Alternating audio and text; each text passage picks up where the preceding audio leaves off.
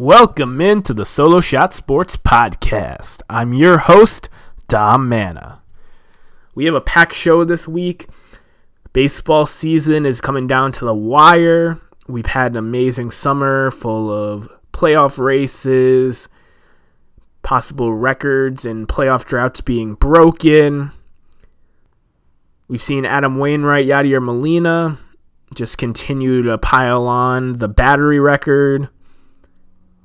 Justin Verlander came back from injury and had one of his best seasons of his career, arguably his best on his way to possibly his third Cy Young. Max Scherzer gets his 200th victory. Miguel Cabrera got his 3,000th hit. Giancarlo Stanton, 350th home run. Mike Trout, seven home runs in seven straight games. Shohei Ohtani taking what many talked about as possibly the greatest season of all time and getting better as a pitcher this season. But when you turn the baseball history book to the page 2022, the name that's going to be on top of the list is Aaron Judge. The man was on pace to break Roger Maris since April, and he has hit 60 faster than Babe Ruth did in 1927. He's doing it clean. He hasn't been suspended or suspected of steroids. And this is a man that you look at him, he should be playing power forward in the NBA or tight end in the NFL. And he's out there doing the unthinkable. And he is crushing major league pitching. Not just for home runs, but that 60th home run put him in first place for the American League in batting average. And now he has the lead in all three Triple Crown categories. And whether or not he gets this American League Triple Crown on top of beating Roger Maris's record, with what he's done in the most competitive division in baseball, to keep his team afloat and in first place with a comfortable lead the entire season, despite Toronto having a good team. Tampa Bay's always good. Orioles much improved. The Red Sox have been bad, but have been able to play decent against the Yankees it's the best division arguably in baseball. And it's really fun that Aaron Judge has done this in a contract year for the money. He knew he was worth more, and I hope that the money he's earned it's paid to go somewhere in the National League. The San Francisco Giants have been needing a slugger like him since Barry Bonds left.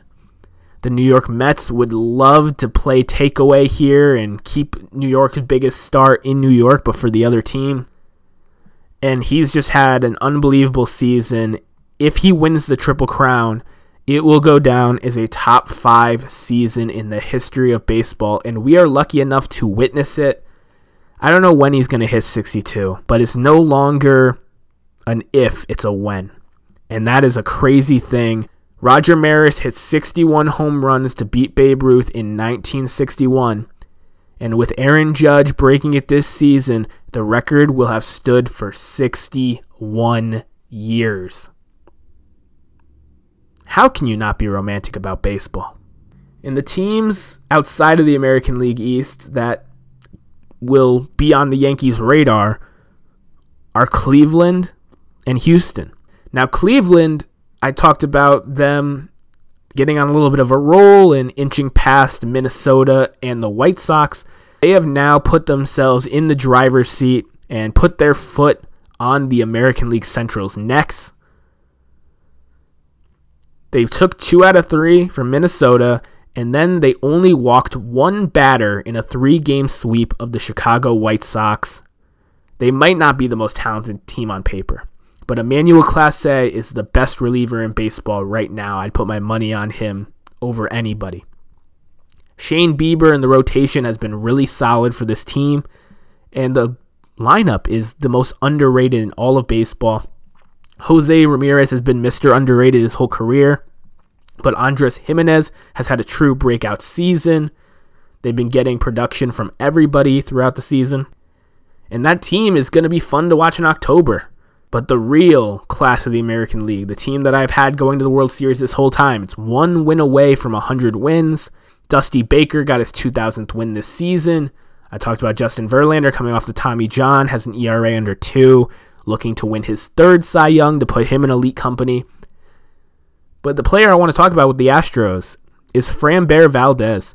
For those of you that don't know, Framber Valdez is just a left handed quality inning machine. He broke the record this week for most quality starts straight in a season with 25.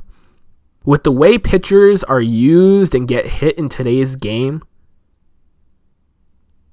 you're lucky for pitchers to stay healthy, let alone to give you quality start after quality start. And it's a big part of the reason that this Astros team is going to have over 100 wins. With that lineup, all you need is a guy that will get through the innings and keep you in the game. And the fact that he's your number two behind the American League favorite for the Cy Young, with the other guys they have in that stacked rotation, the Astros are the team to beat in the American League. Aaron Judge can will the boys over them, possibly, perhaps. Cleveland or one of these wild card teams could maybe make an upset. But Houston's in the driver's seat in the American League, people. And a lot of people will credit their lineup with Yordan Alvarez, hit three home runs in a game. He's having a career year batting. They'll credit Justin Verlander going on to maybe get his third Cy Young award and push for the ERA title of Gibson. And some will give it to Dusty Baker, just how great of a coach he is. But Framber Valdez and the rest of that rotation need some love, people. They are a complete team. And the moves that they made to get Christian Vazquez, to get Trey Mancini, those are those tiny veteran moves to improve a lineup in a clubhouse's culture that really put you over the top for me, man. And Houston's going to be a problem for the rest of the American League. And I know I had the Dodgers getting their revenge against Houston in the World Series, but I am starting to lean towards Houston having a real shot here to take it all home in October. The National League side, Dodgers are the first team baseball to 100 wins. They're already at like 104. Freddie Freeman is in there with the most hits and pushing for a batting title. Mookie Betts has the most home runs he's ever had in a season. Trea Turner in a contract year has been absolutely fantastic for them. Will Smith was the biggest all star snub in the National League. And despite a Walker Buehler injury, they have too many pitchers still. Craig Kimbrel is a borderline Hall of Fame closer, and he hasn't been the guy all season. They've been going back and forth with his inconsistencies because they just have that many quality arms. Brusdar Graterol. They've re signed Daniel Hudson for next season, even though his season ended early with Tommy John. They think he's going to come back and be a real good value for them at six change. And they just keep getting richer. This team is absolutely stacked. They were the favorite coming into the season. They're going to be the favorite throughout the season. But there's a few teams that are real scary. Max Scherzer got his 200th win in his first game back from the IL. He threw six perfect innings. Him and Jacob DeGrom with that Mets team that's projected to go over 100 wins. Really fun team. They're getting contributions from everybody in the lineup. Lindor and Alonso have the most RBIs by teammates in baseball this year. Escobar has been hitting. Nimmo's been hitting. McNeil's been hitting. It's been really fun to watch this Mets squad all season long. And having those two guys at the top of the rotation. DeGrom and Scherzer, two of the best pitchers of the past five years, healthy going into October. Mets fans, you clinch the playoffs and you're going to be one of the top teams to watch in October. But mark your calendars because the Mets and the Braves still have one series left to play. The Braves are one and a half games out of first place. They're both fighting for that second bye. And I'm telling you, the Braves are no joke either. They're pitching staff isn't as scary as the New York Mets, but their lineup, they're going to get Acuna back in time for that series against the Mets.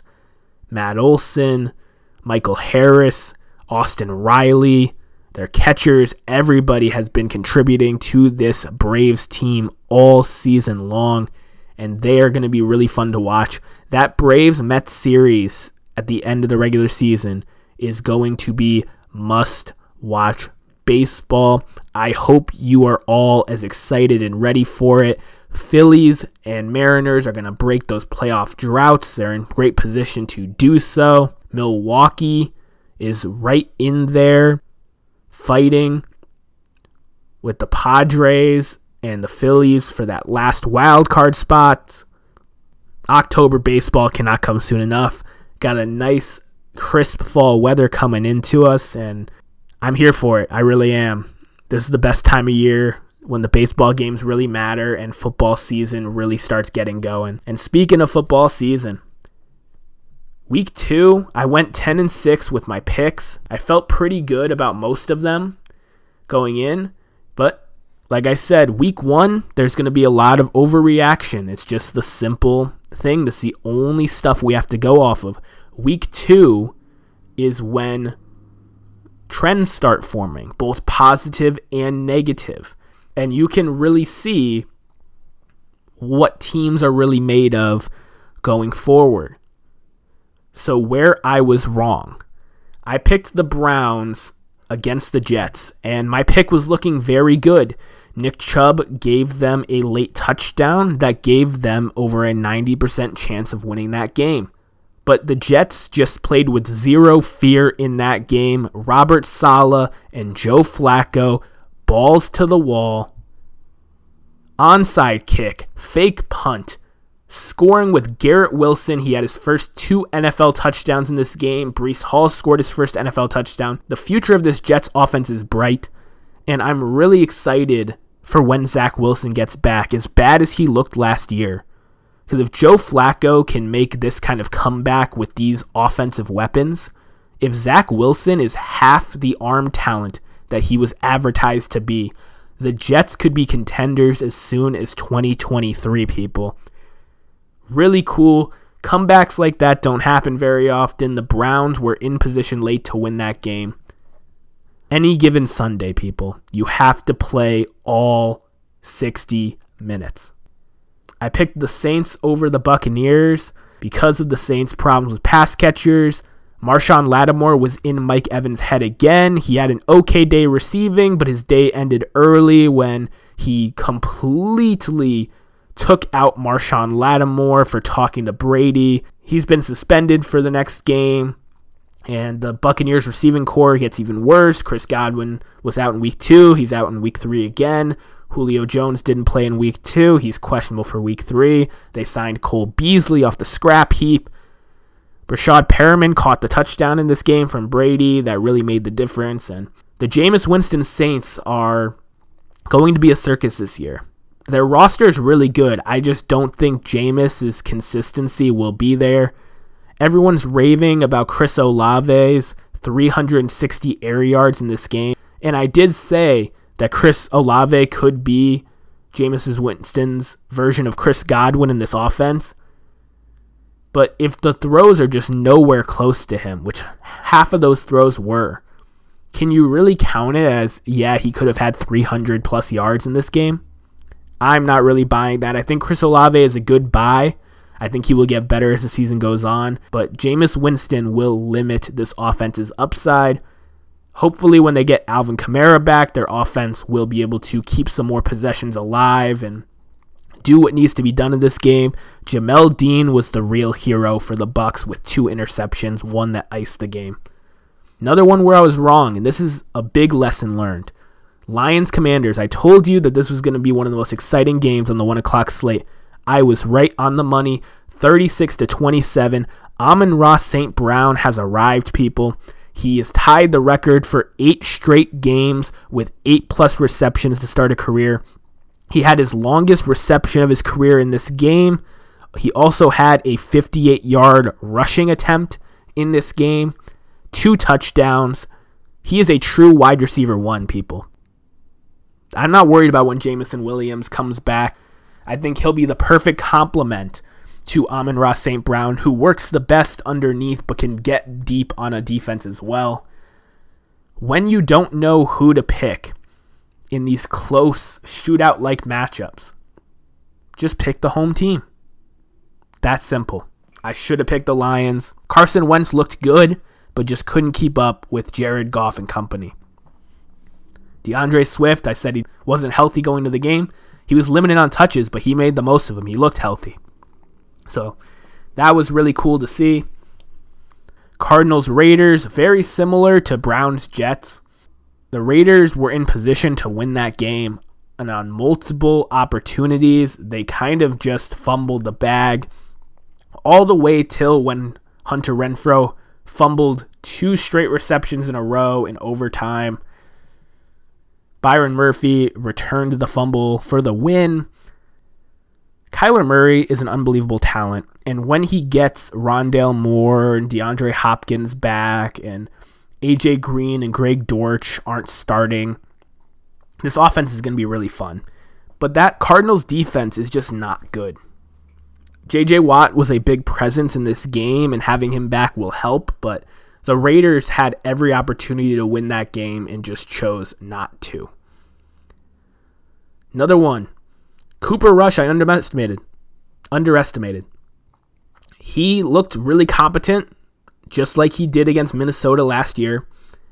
And I really shouldn't have doubted him this much. The Bengals just seem to be having a Super Bowl hangover. And while they will need to bounce back soon, they did everything they needed at the end of that game to drive down the field and get in the end zone to tie the game. Problem is, they left too much time on the clock, and Cooper Rush was very competent and was able to drive the ball down and get them into field goal range for the win. So don't underestimate every backup quarterback. It's not a gimme. And much like the Lions Commanders game, Eagles Vikings. I should have went with the home team Eagles here. And the reason that I was wrong is because as much as I love Jalen Hurts, I wasn't expecting him to ascend this early. The parallels to Josh Allen getting Stefon Diggs are eerie. AJ Brown has really helped unlock Jalen Hurts. He completed 84% of his passes in that game and was the third quarterback in Monday Night Football history to throw for 300 and run for 50 he is a true MVP candidate. And in a game that I was expecting to be a shootout, the Vikings didn't show up. Primetime Kirk Cousins was back again. I should have picked the home team Eagles. Week three started with a kind of meh game that people weren't excited about. Browns, Steelers. I picked the Browns in this one, kind of going off what I learned last week to pick the home team in games that you think are going to be close and the Browns covered for me. George Pickens had one of the best catches of the year. Dynasty Twitter was freaking out because the George Pickens hype this preseason was immense. George Pickens, before he tore his ACL, was considered the number one rookie in the 2022 draft class. And Mitch Trubisky just hasn't been pushing the ball downfield to him finally did in this game, and he made a ridiculous highlight reel catch that no matter how his career pans out, will be remembered by people forever. And it single handedly, pun intended, made this game exciting. Twitter was blowing up after that, and more people, I think, started tuning into the game. And the game was pretty close till the end. But Jacoby Brissett and that Cleveland Browns rushing game really had control the whole time. He was finding Amari Cooper and David Njoku the whole game. Njoku had a career high nine catches. Amari Cooper, after looking dead in week one, has back to back games with 100 yards and a touchdown. He went from a desperation flex for me this week into wide receiver two territory now, where I feel comfortable starting him now that I've seen him and Brissett grow the chemistry for a couple weeks. This Browns offense Nick Chubb is an RB1. Kareem Hunt is a valuable handcuff that will get some work. On the Steelers side of the ball, Najee Harris is getting spelled by Jaylen Warren, who looked really explosive in this game. But I expect Najee Harris to be fine. He's still the one getting the goal line work. He absolutely ran through like four people for his touchdown in this game.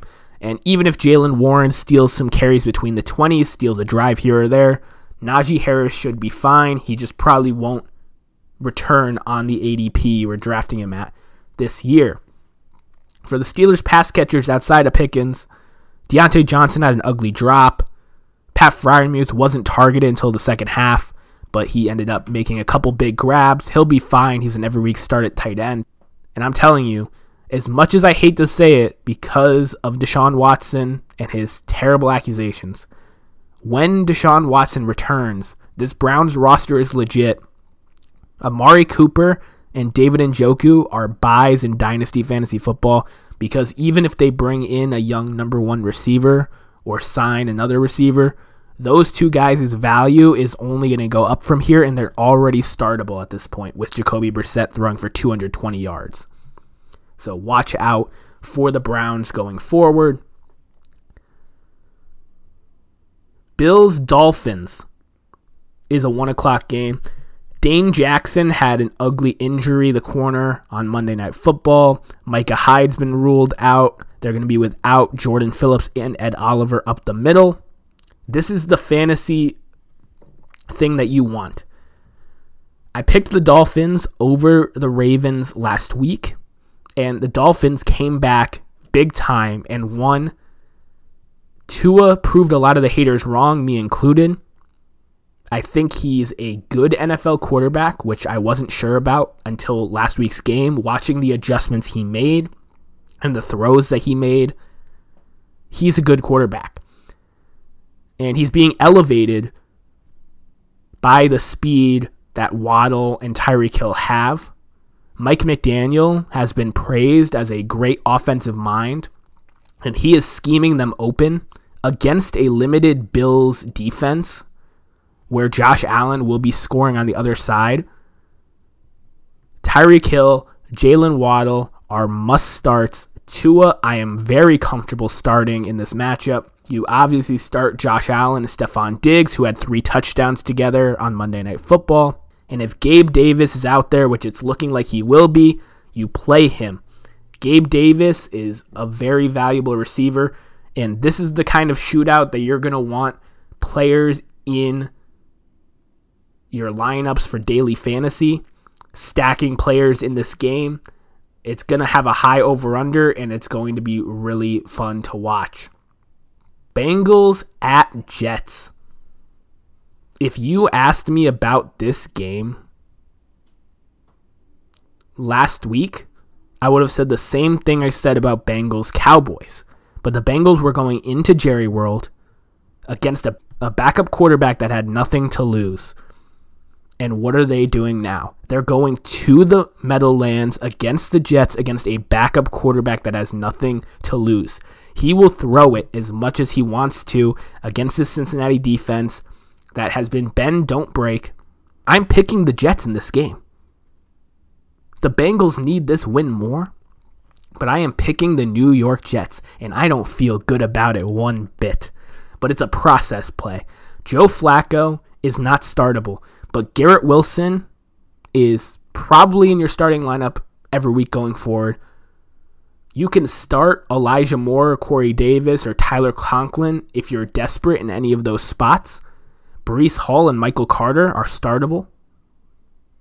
And on the Bengals side, you're starting Higgins, Chase, and Mixon. Start Burrow if you have to. But I don't think that that offensive line is protecting him well he was getting hurried by Dallas's defensive line that out of sight of Micah Parsons is not that good. So I think the Jets will get home on Burrow in this game and keep it close enough where Joe Flacco can lead the Jets to a 2 and 1 record. So my first upset of the week. Raiders Titans. A lot of people are going to pick the Titans at home because of how the Raiders fell apart last week. But the Raiders are in a much tougher division, and they need this win more. I'm going to go with the Raiders. Derek Carr needs to learn how to keep his foot on the gas when he gets up early. Targeting Davante Adams less than Mack Hollins is just unacceptable.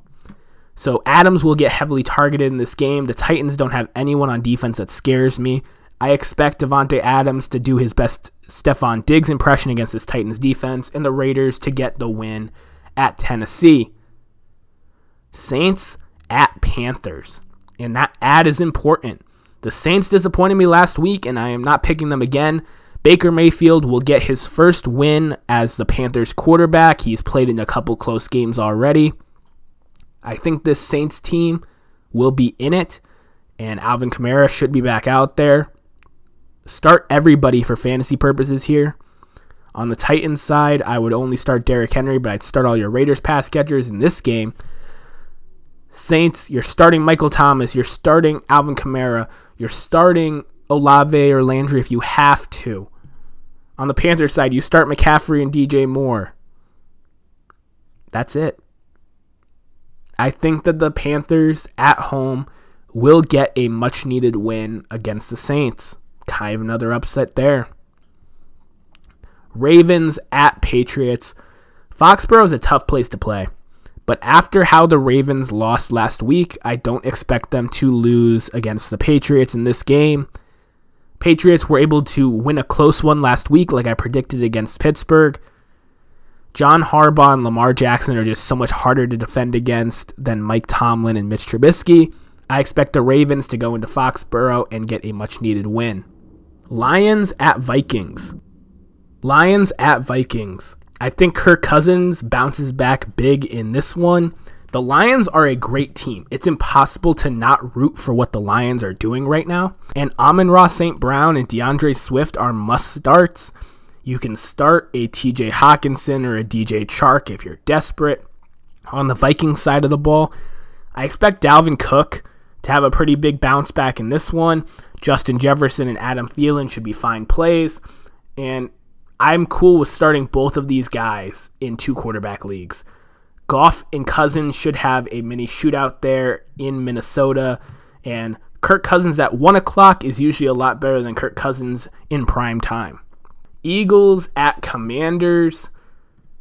Jalen Hurts has arrived, and while the Commanders are much improved, Carson Wentz has upped their pace of play. They're throwing in all game scripts, and it's really fun for fantasy and for the over unders in their games. The Eagles are going to outshoot them in this one. They have the much better defense as well.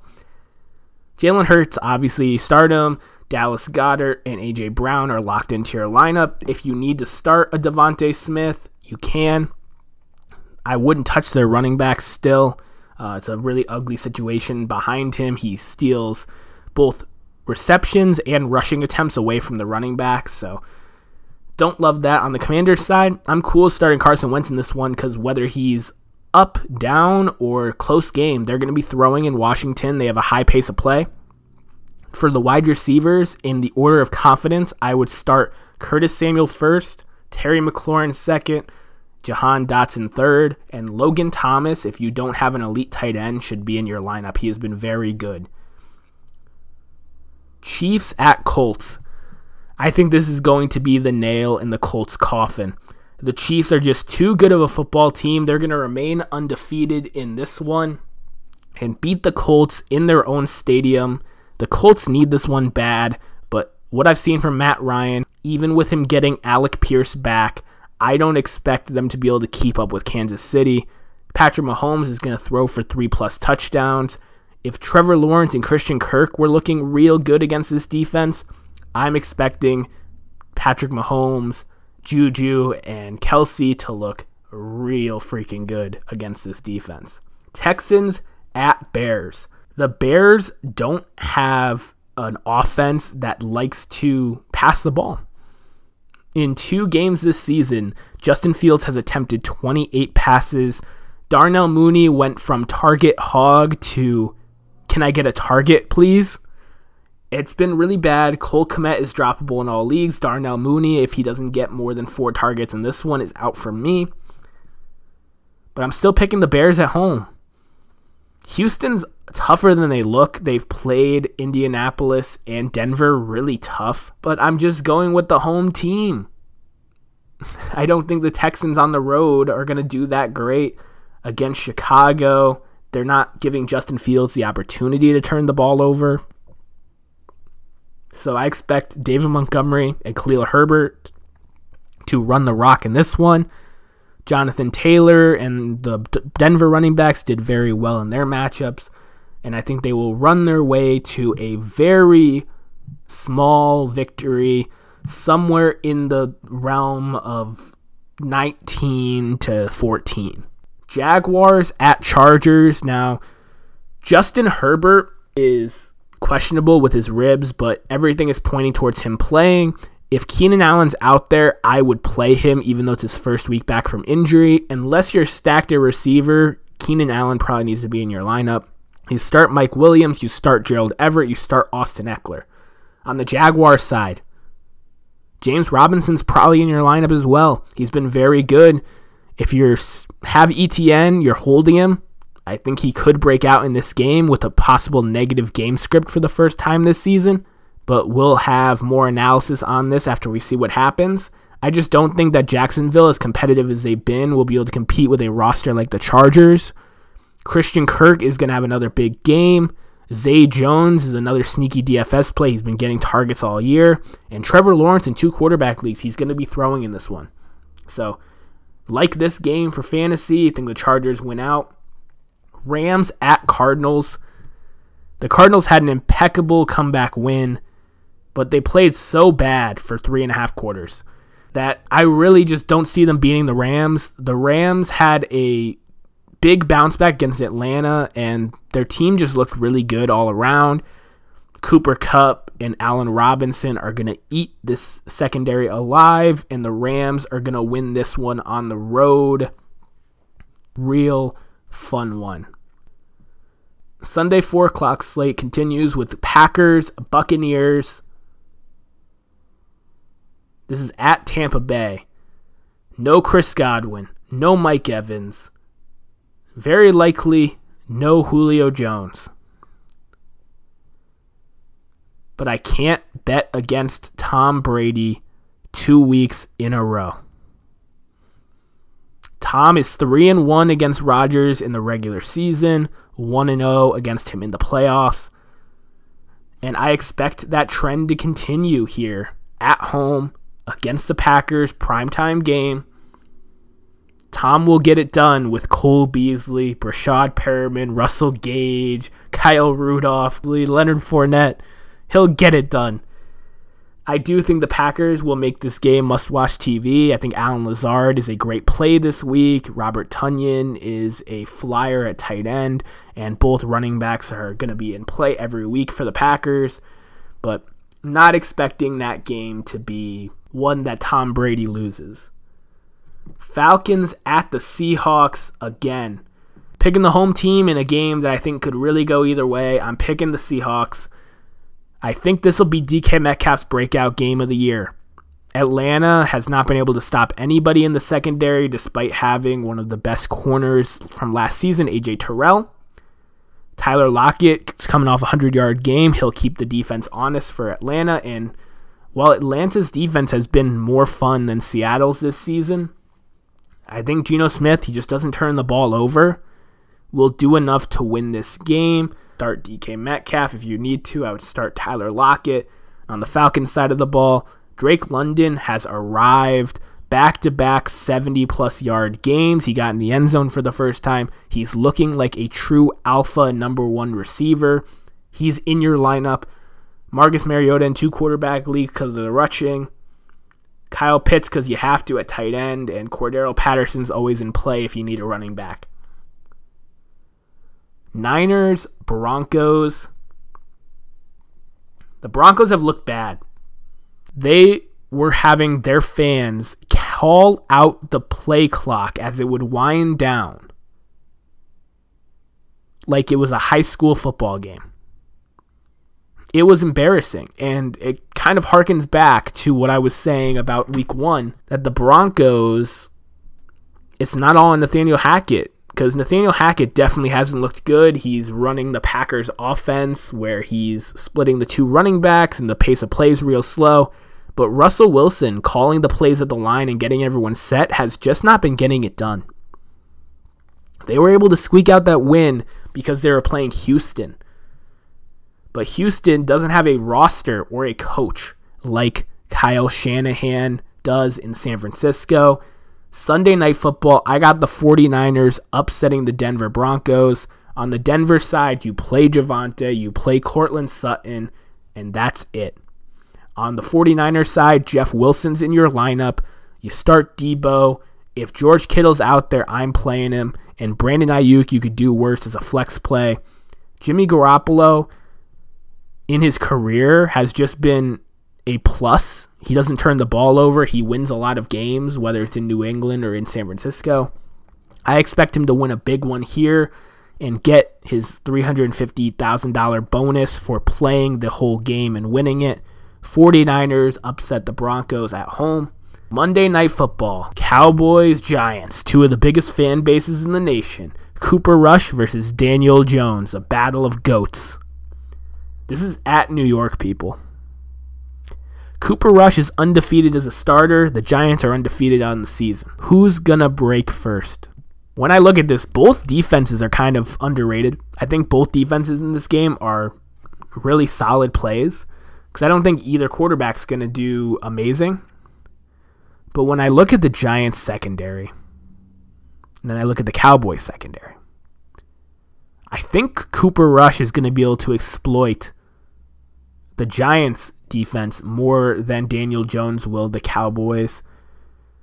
The Giants' offensive line is healthier than the Cowboys, but Saquon Barkley is just way better of a running back. This game is tough, and while my process is telling me to pick the Giants to go 3 0 here at home on Monday Night Football, I'm going to be going with Cooper Rush and the Dallas Cowboys, keeping the Cowboys' hopes alive, winning another game, going to 3 0 as a starter, beating the Giants in prime time. Michael Gallup might be out there. CeeDee Lamb is a target hog. You play him. Dalton Schultz, he has a knee injury that he picked up. If he plays, he's fine, but I wouldn't mind pivoting to a guy on the waiver wire. You start the Dallas running backs and you start Saquon Barkley. I don't want a single Giants pass catcher in my lineup. Richie James, not Rick James, has been really solid for them, but I do think that the Giants' winning streak will come to an end on Monday Night Football.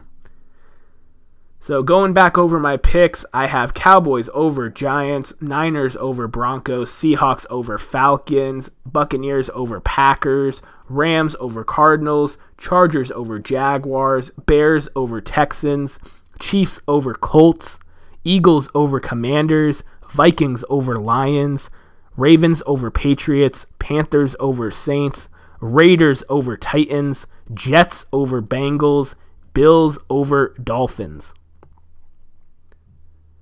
And I think we have another great weekend of football ahead. I appreciate you guys listening as always. You can follow me on Twitter at DominicMana44. I'll be live tweeting Sunday during all the action, highlighting some of the great plays and touchdowns and storylines across the league. Definitely pay attention to Aaron Judge and Albert Pujols this weekend. They could both do some pretty crazy things historically for baseball. And I think it's something that everybody should watch especially if you have kids or young people that haven't really seen this stuff before. It's a big deal. Hope you guys enjoy your solo shot Saturday. Peace.